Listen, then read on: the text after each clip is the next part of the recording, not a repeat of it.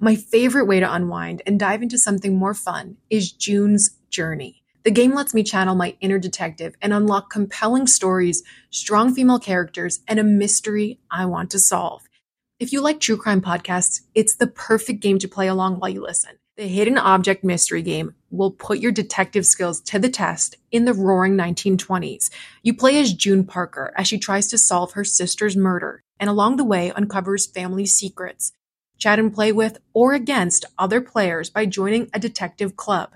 Mystery, danger, romance all await you if you download the game now. I'm on chapter 4 and wondering how these clues will help me crack the case of who did it and why. June needs your help, detective. Download June's Journey for free today on iOS and Android. Say goodbye to performance robbing engine deposits with Shell V Power Nitro Plus Premium Gasoline. Hate to break it to you, but lower grade fuel can leave deposits in your engine that build up over time and leave your engine's performance severely lacking. Thankfully, Shell V Power Nitro Plus removes up to 100% of performance robbing deposits with continuous use in gasoline direct injection engine fuel injectors. Download the Shell app today to find your nearest Shell station and rejuvenate your engine with Shell V Power Nitro Plus Premium Gasoline. Fuel up at Shell. He was a suave businessman full of big ideas. He was a wheeler and dealer he was always going somewhere, doing some, meeting some people, doing something. To her, he was a visionary with a big heart. He was very passionate about the second chance home for women. I can see how she would be drawn to someone like that. But a shocking discovery brings everyone's dreams to an end.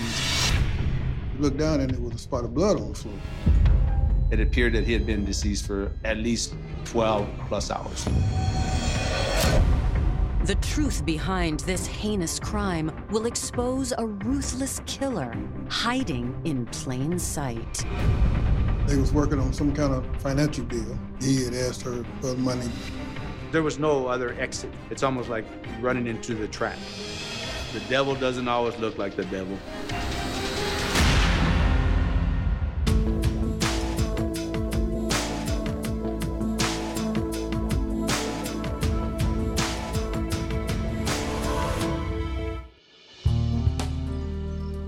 Less than an hour from Oklahoma City, the quaint streets of Guthrie, Oklahoma provide a glimpse into the past. A hundred years ago, when you come to Guthrie, it's exactly what it looks like today. It's a place where people come for bed and breakfasts, for entertainment. It's a wonderful, small community. Guthrie's like a Mayberry, Andy Griffin little town. The crime is, is just like big city crime. It's just in a lot, lot smaller numbers. The peace of laid back Guthrie is shaken on Saturday, December 10th, 2011, when Sergeant Michael Loya and Officer Jonathan Williams respond to an alert from dispatch. A woman has asked police to check on her brother, 60 year old Maurice Byrd. She was really worried. She said all the family is supposed to be meeting to uh, decide what we're going to do about our mother. That Maurice wouldn't miss that for anybody. Mr. Byrd was supposed to be in Wichita, Kansas because of his mother's failing health. When he failed to arrive at Wichita, they phoned 911 in Guthrie and requested officers go to the residence and check his welfare. Maurice Byrd is a familiar name in the neighborhood. I knew him. He did a lot of working with young people, and, and he used to live right across the street from the police department. Officer Williams and Sergeant Loya attempt to gain entry to the house. I went to the house, walked around, you know, checked it, looked through the windows, walked around the front, around the back. Everything seemed in order. I decided to check the door. So I turned the doorknob and the door came open. And with everything that the family was saying and what Officer Williams um, had checked before, we went ahead and decided to go inside the house and do a welfare check, which normally we do do that. We announced ourselves, you know, Guthrie Police Department. As you enter the house, it was warm inside. At first, everything appears normal until they notice something alarming. I could see a chair was knocked over and there was some papers on the ground. So that part right there seemed out of place. As officers venture through the home, their suspicions begin to grow. We was walking through the kitchen. We looked down and there was a spot of blood on the floor. You know, the hair in the back of your neck stands up because you say, okay, this is, okay, so something maybe happened here. I went toward the bedroom and had my flashlight out and looked in the bedroom and I was shining my flashlight and I shined it over to the left and I could see a body laying on the floor. We went in the room and I knew Maurice Byrd, so I knew who he was when I seen him.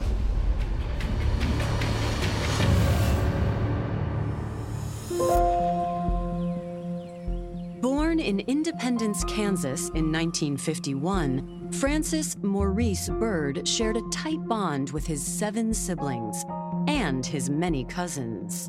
They lived a block apart, so really close family. All of the kids grew up together. And then me and my cousins, we were all close too. Maurice was just always very inviting, welcoming. He was just a really nice guy. And he was really good friends with my dad. My dad and him were like best friends.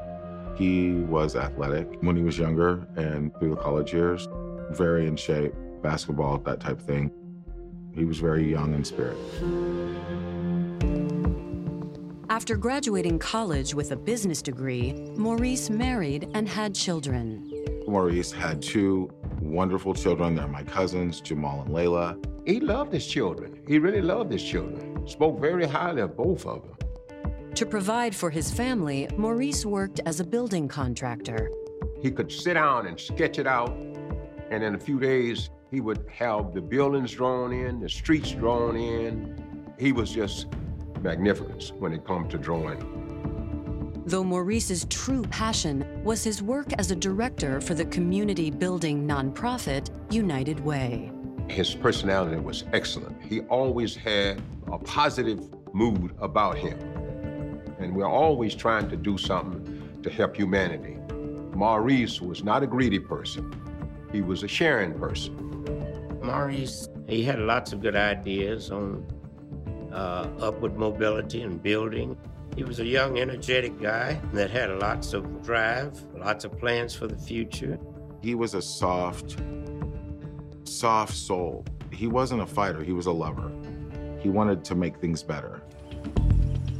Though professionally he was thriving, the demands of Maurice's busy schedule took a toll on his marriage. And after more than 35 years together, Maurice and his wife divorced. Now in his late 50s, Maurice found himself alone and in need of a fresh start. He moved to Guthrie, Oklahoma, and instead of looking for love again, he threw himself into starting a real estate firm called Blackstone Global Management.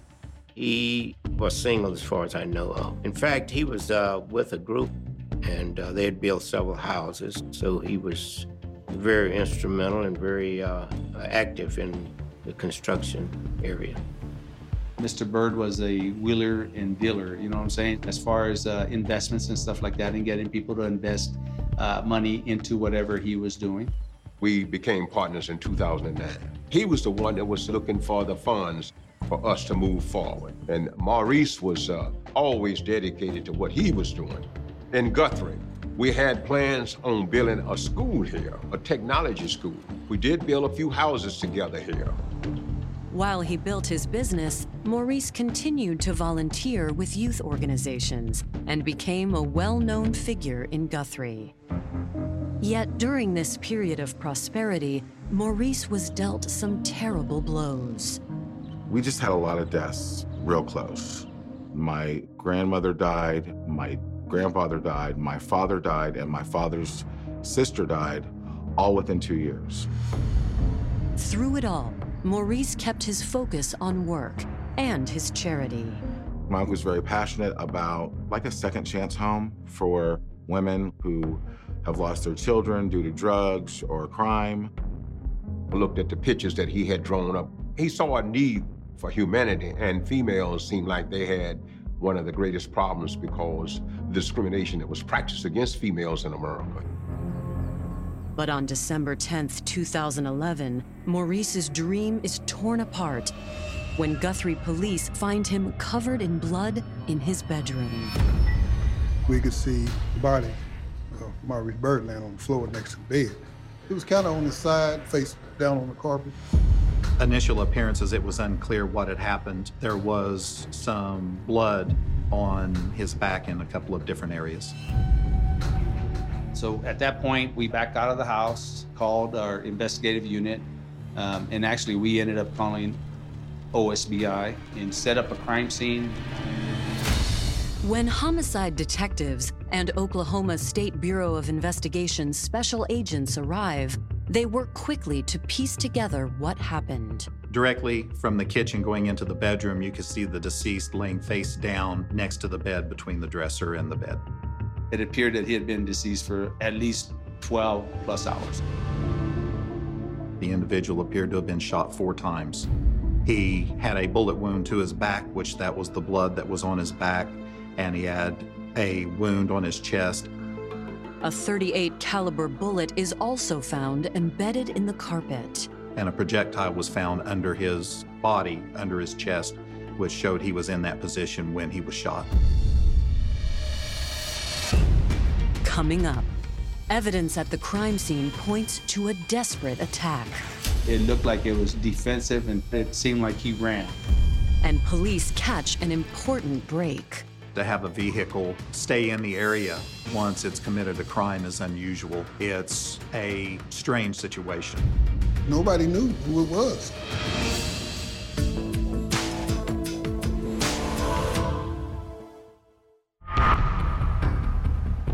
On Saturday, December 10th, 2011, Guthrie, Oklahoma police officers find Maurice Byrd lying dead in a pool of blood inside his home.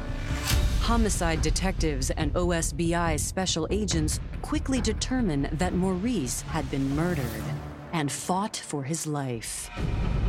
When we came inside the dining room, we looked to the right and, and I saw the chair knocked over and saw blood on the floor. And the first indicator on my mind is like, okay, a fight.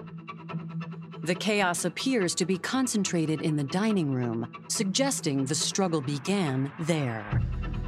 You have items that are knocked over, things that are thrown. There was a larger binder with papers with the pages strewn about. It seemed like he ran. He's fighting, he's running. He was shot definitely once in the kitchen because of the blood that was on the floor. Detectives believe Maurice likely ran to the bedroom, hoping to defend himself. Mr. Byrd did have a handgun in his bedroom, and it might have been that that's where he was trying to get to. He was even maybe shot in his back and running into the bedroom. Maurice never reached that weapon and was shot three more times. There was no other exits out of his bedroom. It's almost like running into the trap. A further sweep of the house seems to rule out at least one motive for the crime. They assumed just a, a break in occurred, a robbery uh, is usually the number one thing, uh, in and out type deal. But the more and more it went on, realized this was not a robbery. It was not a ransack. Only the, the living room and the kitchen was a little bit, you know, in disarray, other than the bedroom. As detectives scour the inside of Maurice's home, outside, officers speak with his landlord. Mr. Wallace Owen showed up on scene actually and stated that he had known Mr. Byrd for about two years. And um, in speaking with him, he had some information for us. According to Wallace, Maurice was a well known entrepreneur in the community who had various business ventures. We were wondering, is this a business deal that had gone bad? You know, there obviously had been a um, some type of altercation inside the house. A lot of things go through your mind why a chair's knocked over, why is there papers? Though he can't be certain, Wallace doesn't know of any bad deals that might have landed Maurice in hot water. He was a very good tenant. Maurice paid his rent on time, and as far as I know, he didn't uh, owe anybody. He was a very nice guy, and uh, I think he took care of business. I couldn't figure out who could have done it or why. Hoping for more information, investigators canvass the neighborhood. We started being uh, dispatched to canvass the neighborhood, start talking to neighbors, start talking to see if there's any witnesses, if anybody heard gunshots uh, or any movement. The thing about that house is the way that house sits. There's not a lot of houses around that, you know, you can look out and see anything. Though Maurice's neighbors may not have witnessed anything unusual, there may be another way to know what happened. I immediately begin looking in the area for any type of cameras or surveillance equipment. It is a huge, huge tool. A lot of them at time are, are running 24 7, and some of them are motion activated. We did look at the church next door, which was south of his residence, and uh, that had cameras on it. When we found out where the cameras were uh, facing, oh, yeah, now we got something going. Detectives obtain the tapes and soon realize that their big break is also a big job.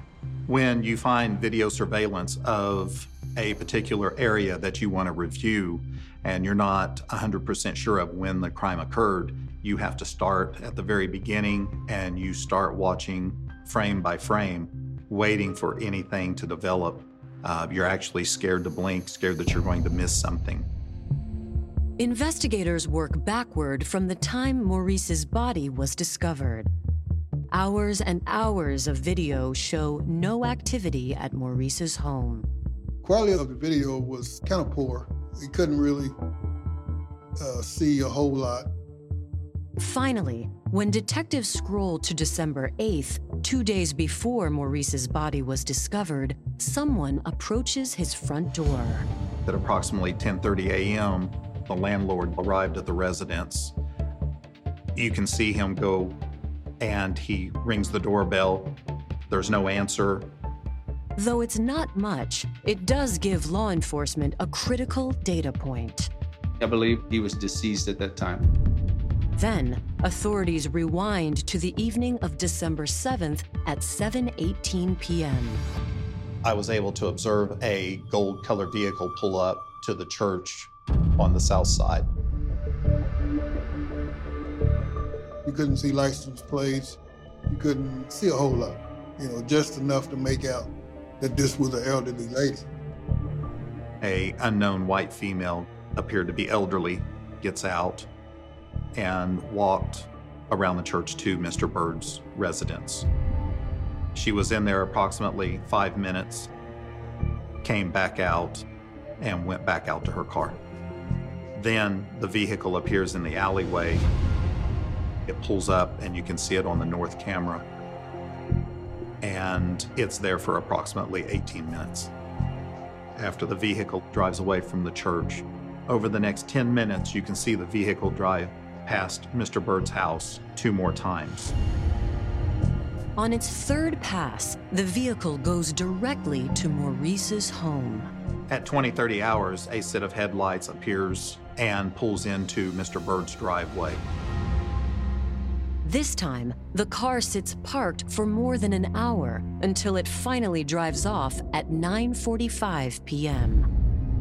The driver's strange behavior sends up red flags for detectives. Could they have caught their killer on tape?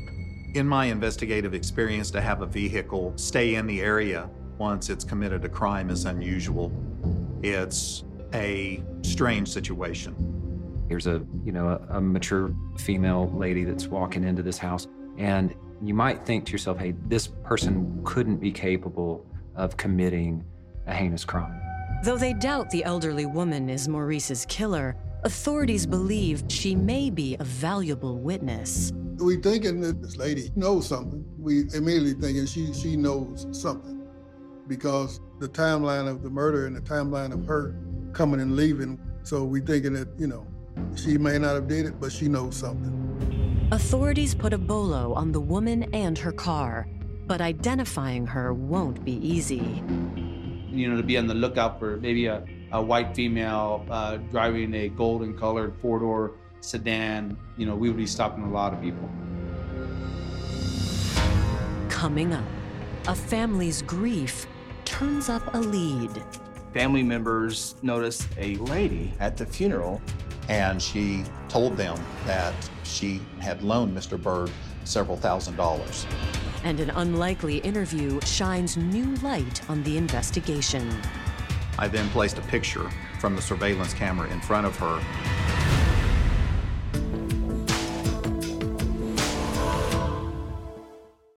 As a Snap listener, you know the world can be a dangerous and unpredictable place.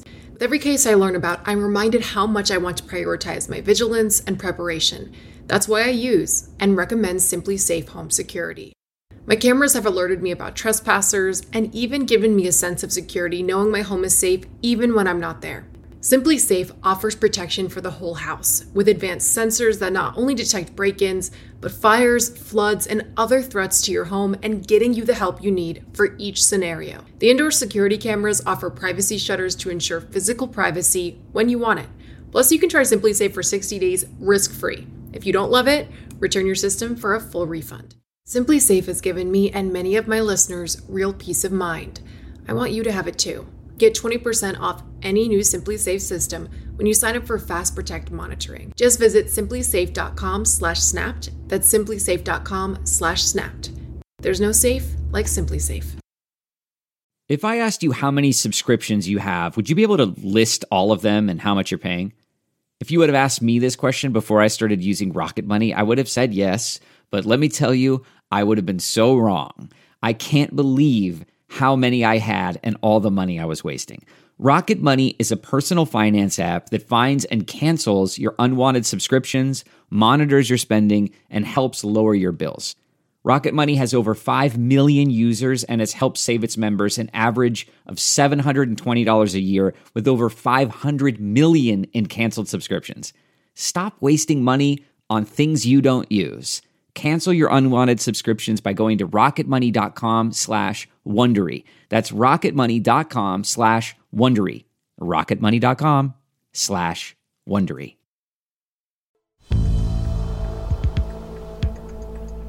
Detectives in Guthrie, Oklahoma are eager to identify an elderly woman seen on security footage walking toward the home of murder victim Maurice Byrd.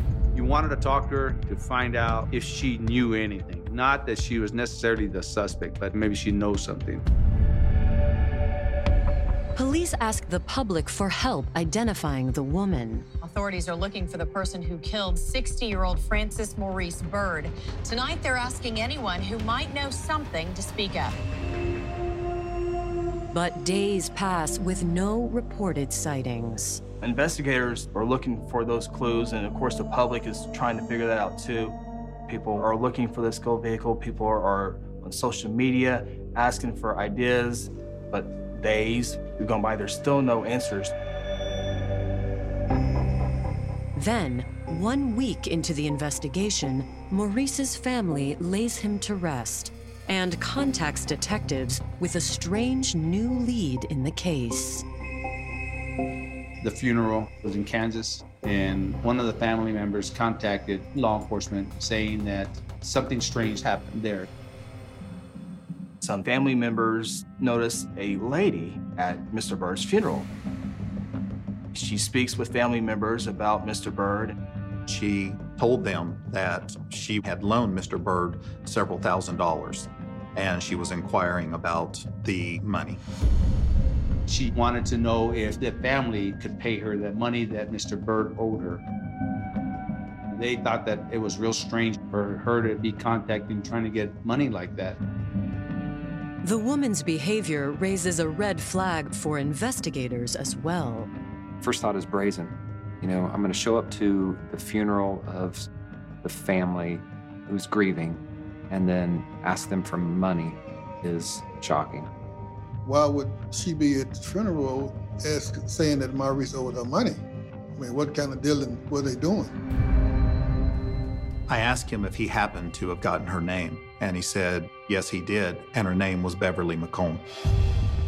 Mr. Byrd's phone records were retrieved and looked at, and there was a message or a phone conversation with Miss McColm at 802. The call took place a half hour before police believe Maurice was killed. That was extremely important. I also got tower information on Beverly McColm's phone showing she was in Guthrie, Oklahoma at the time she made that phone call. Is Beverly McColm the elderly woman from the security video? I researched and contacted Texas Department of Public Safety. They in turn searched for Beverly McComb and they found that she lived in Forney, Texas, and she did own a gold Toyota Avalon.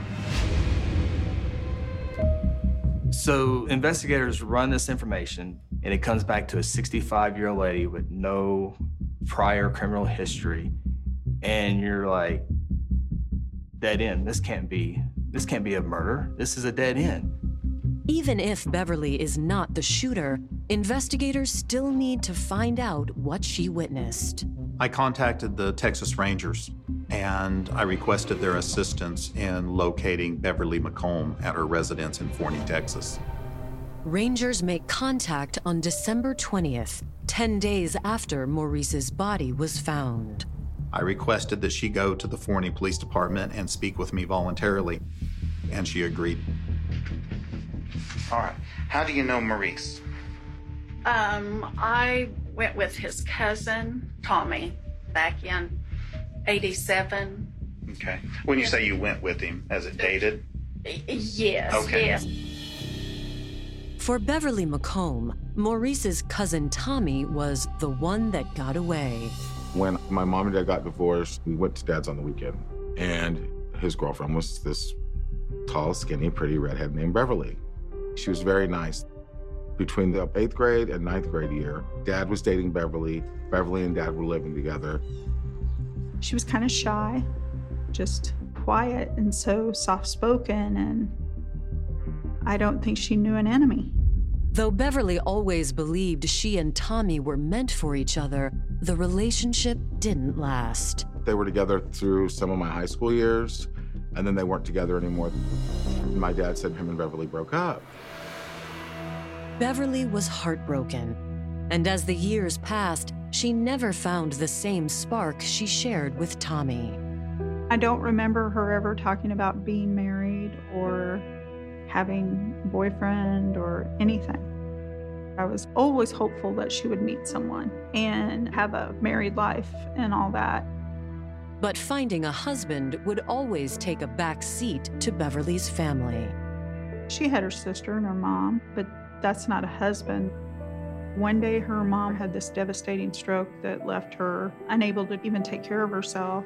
They looked close, and her mom was just an absolute doll. After the stroke, Beverly helped care for her mother until she passed away. Now alone again, 22 years after they broke up, Beverly found herself longing for Tommy. I guess it was maybe like six, eight months ago. I just felt the urge to contact him. I finally went on the website 411 and it had his name, and over the side it had deceased. I tried to find out what happened and I contacted Maurice.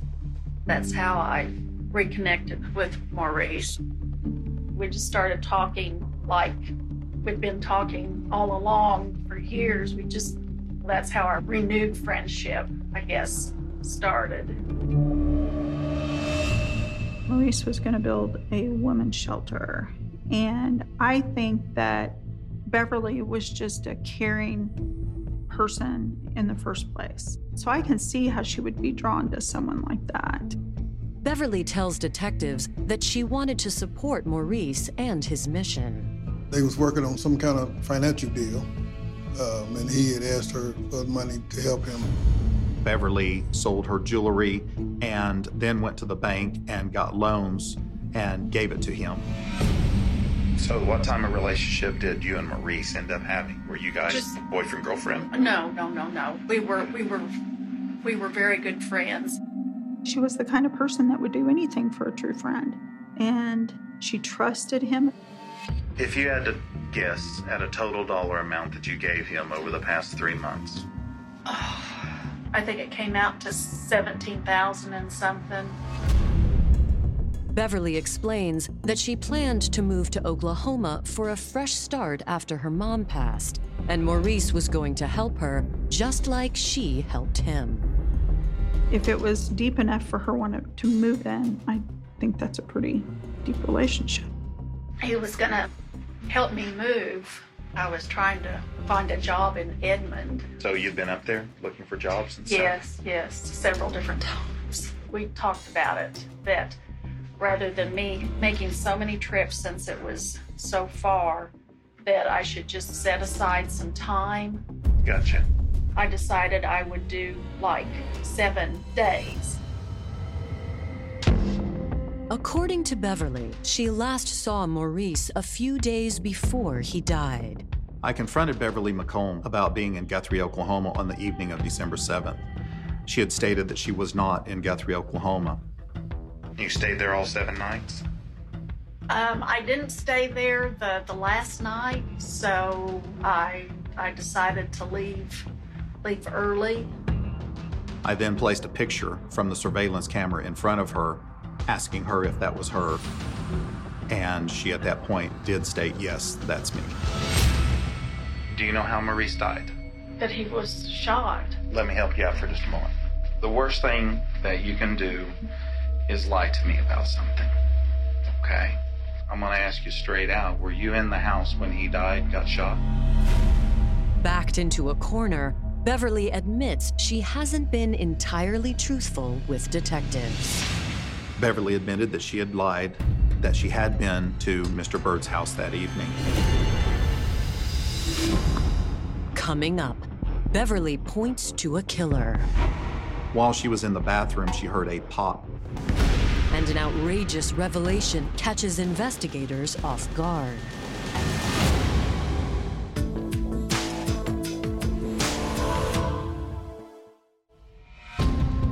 While interviewing 65 year old Beverly McColm at the Forney Police Department, Beverly shocks investigators when she reveals that she knows who killed her friend and business partner, Maurice Byrd, because she was there when it happened. She stated that it wasn't her that had shot Mr. Byrd, that it was an individual by the name of Max. Is he your boyfriend? He's just he's just someone that I had met How did there you meet him? in, in Guthrie. Who is he? You know, I don't know his last name. Beverly says that before long, she and Max grew close, and when she told him about her business plans with Maurice, he said it sounded like Maurice had taken advantage of her. Beverly stated that Max had told Beverly that Byrd would never give her her money back. He brought it up that, you know, that he thought that I, I needed to do something to try, you know, to get some of the money back. Beverly agreed and asked Max to go with her to Maurice's home so they could share their concerns with Maurice. She thought that he would help her maybe try to recover her money that Mr. Byrd owed her. So she brought him along, as I, I would have I, I believe she said for to intimidate Mr. Byrd. Beverly says that on the evening of December 7th, she drove Max to Maurice's house. You guys go up to the door. And what happens? Maurice lets us in. I ask him if, if you know, if he really intended on paying me back. And he said, yeah, that he did. I went in to use the bathroom. According to Beverly, that's when things escalated. While she was in the bathroom, she heard a pop. At that time, she heard screaming. Startled and worried, Beverly says she ran from the bathroom. She came out and she saw Max shoot Mr. Byrd. And she stated she couldn't remember much after that. She just remembered she was screaming. According to Beverly, instead of being scared for his life, Maurice was angry. I heard Maurice say something about, um, you have a gun, I have one too. I hurry up and um, go out. I wanted to get out of there. I was on my way out the door and I heard some more shots.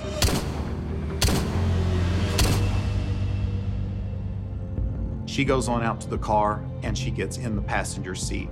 A couple of moments later, Max comes out and gets in the driver's seat and they leave. Why didn't you call police? I guess I was scared.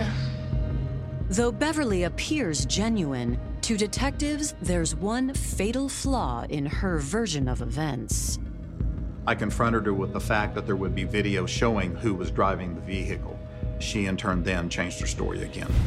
This time, she was the one that got in the driver's seat, and that Max had never gotten back in the vehicle, and that he had left walking on foot, and that's why we wouldn't be able to see him in the vehicle on the video. With Beverly's story changing by the minute, detectives are skeptical of her account. Is Max even real? And if so, can he fill in the missing pieces in her story? You know his phone number? I've got it written down. Okay, where's it written down at? He wrote it down on a piece of paper. She had his phone number written on a piece of paper at her residence. As Beverly waits at the police station, investigators perform a search of her home. They did, in fact, find a piece of paper where she said it would be with a phone number on it.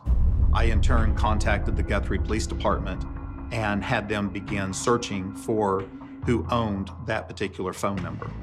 The phone number is not all they find. She indicated that she did have a 38 caliber pistol in her closet and there was also a box of ammunition with five rounds of ammunition missing. When I asked her what happened to the five rounds of ammunition, she stated that she had thrown them away and she couldn't remember where. Obviously, this puts more pieces to the puzzle together. Mr. Byrd was shot four times. A lot of times when you see multiple ones, it's like a revenge type of shooting. Investigators need to determine if this is the gun that was used to kill Maurice and if Max wielded it. Luckily, it won't take long for them to find out. A search of the phone number that Beverly provided for Max came back to a Marion Maxwell from the Guthrie, Oklahoma area. It appears Beverly wasn't lying about Max. For Guthrie police, Marion Maxwell is a familiar name. When investigators do uh, run Max's name, they, he does have a criminal history. We were looking for him, and you know, I know him. Everybody know I know him. I've arrested Maxwell a few times myself. Officer Williams drives around the small town and finally spots Max in a store parking lot. I didn't arrest him. I took him in for questioning. You know, I told him Maxwell they want to talk to you about this. You know, he's I didn't do it, I didn't do it, and then he started telling me about him and this lady. Sitting down with detectives, Max explains how he met Beverly in the first week of December. He said he was just walking and this lady stopped and started talking to him.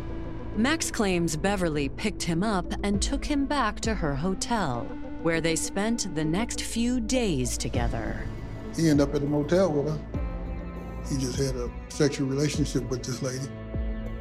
When pressed about the murder, Max claims he has no idea who Maurice Byrd even is. He was cooperative. You know, he would say he don't know nothing about what happened to Maurice. Max tells investigators he was not at the house and that he was at a different location at the time of the murder. Max tells them at the time that he's given that he's at a grocery store.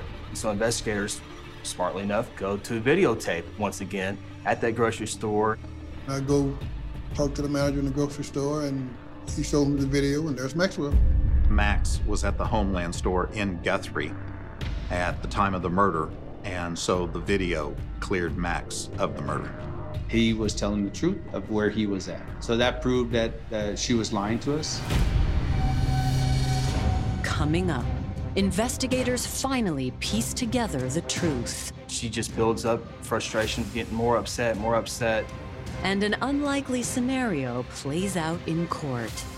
I'm just really, really shocked. The story I heard were like, no, she would never do that. Nobody thought she was the one that did it.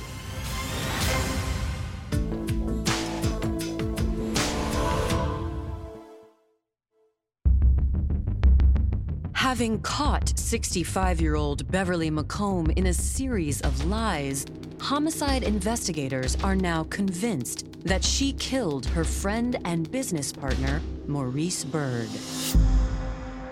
The more and more you investigate it, the more and more put the pieces together. Maybe this is our suspect. On December 22, 2011, 12 days into the investigation, authorities in Texas place her under arrest. Beverly McColm was extradited back to Guthrie, Oklahoma to stand trial for the murder of Mr. Byrd. As detectives work to solidify their case, they uncover that Beverly had secured the gun just prior to the murder. She had bought it in Gainesville, and it was determined that she bought it the day of the murder. Ballistics analysis run on the gun confirm that it is indeed the murder weapon. She did have a 38 caliber pistol, and it was a 38 caliber projectile that was found under him. Preparing for trial, prosecutors begin laying out the events of December 7th. They speculate that Beverly went to Maurice's home that evening alone. She went up to Mr. Byrd asking for her money back, $20,000 back, and didn't get the answer she was looking for, became frustrated, uh, left. Instead of accepting Maurice's explanation and heading back to Texas, Beverly circled the block as captured on video. That built up in her head of being frustrated that she's out this much money, and she just builds up frustration, frustration, drives around the house, getting more upset, more upset, and then ultimately trying to decide what do I do? When you look at that, it's it's like you're building up your courage to do what you think you're going to do, and especially somebody that's probably in her case not having criminal history. Maybe she was building her courage. Eventually, Beverly returned to Maurice's home, and Maurice let her in once again, and they continued their argument. The paperwork that was on the floor, he probably had it in his hand. You know, maybe the paperwork was trying to show her what he did with the money. Prosecutors believe Beverly's anger boiled over and they tussled. I believe that looking at the evidence, it appears that it started right where the table and where I saw the chair knocked over area. When she pulled the gun, he turned to flee. He was shot in his back, running into the bedroom. He was trying to get to his gun, um, but I think that she probably chased him in there and shot him again. Beverly shot Maurice three more times, point blank, and watched him die. Then she left and drove home to Texas, where she stashed the gun in her closet as if nothing had happened. I don't think nobody thought at first that she was the one that did it. You know, it was it was kind of a surprise when we figured out it was her. Was it greed that drove the lonely 65 year old to murder, or something more? I don't believe that this was motivated by money. I believe that it was motivated by Beverly wanting to have some relationship or hold on to some relationship. It was believed that that was a portion of what caused the emotional aspect, um, caused her to drive up, caused her to take care of this. At her arraignment on January 5th, 2012, Beverly looks nothing at all like a cold blooded killer. Miss McColm made a court appearance in Logan County and pleaded not guilty to the charge of first degree. During her court proceedings in the courtroom, it was weird to me to see a 65 year old lady in an orange jumpsuit surrounded by other people who commit crimes with the chains around her ankles, chains around her wrists. You would never ever guess her as a murderer. Then, at another hearing in March 2013, the now 66 year old Beverly proves that looks can be deceiving. Several months later, she comes back and pleads guilty to second degree murder. Having had time to think about the evidence against her, Beverly now admits she shot Maurice. but claims there was no premeditation. She admitted to doing the murder and explained the reasons why, and uh, and we were all we were all shocked when that happened. Beverly's plea comes with a lighter sentence than a first degree charge. Beverly took a plea of second degree murder and was given a sentence of 40 years. 30 years of that is suspended for good behavior. So that means that 10 years and she's out. I know a lot of it had to do with her age. The light sentencing comes as a final blow to Maurice's loved ones. I can't believe that this woman creeped back into my life somehow and killed my cousin's dad. Like, it's unbelievable. No one should get 10 years for murdering someone. No one should get 10 years for taking someone's life. This woman showed up at the funeral, at his funeral, asking for money. She killed somebody. She should have she should have went to prison for the rest of her life. This was a bizarre case just because of Miss McColm being a 65 year old lady. It just shows you that anybody at any time can commit a crime. The devil doesn't always look like the devil.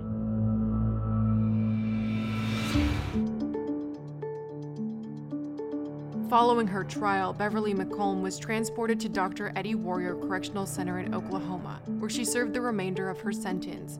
Due to good behavior, she was released on parole in 2020. She was 73 years old.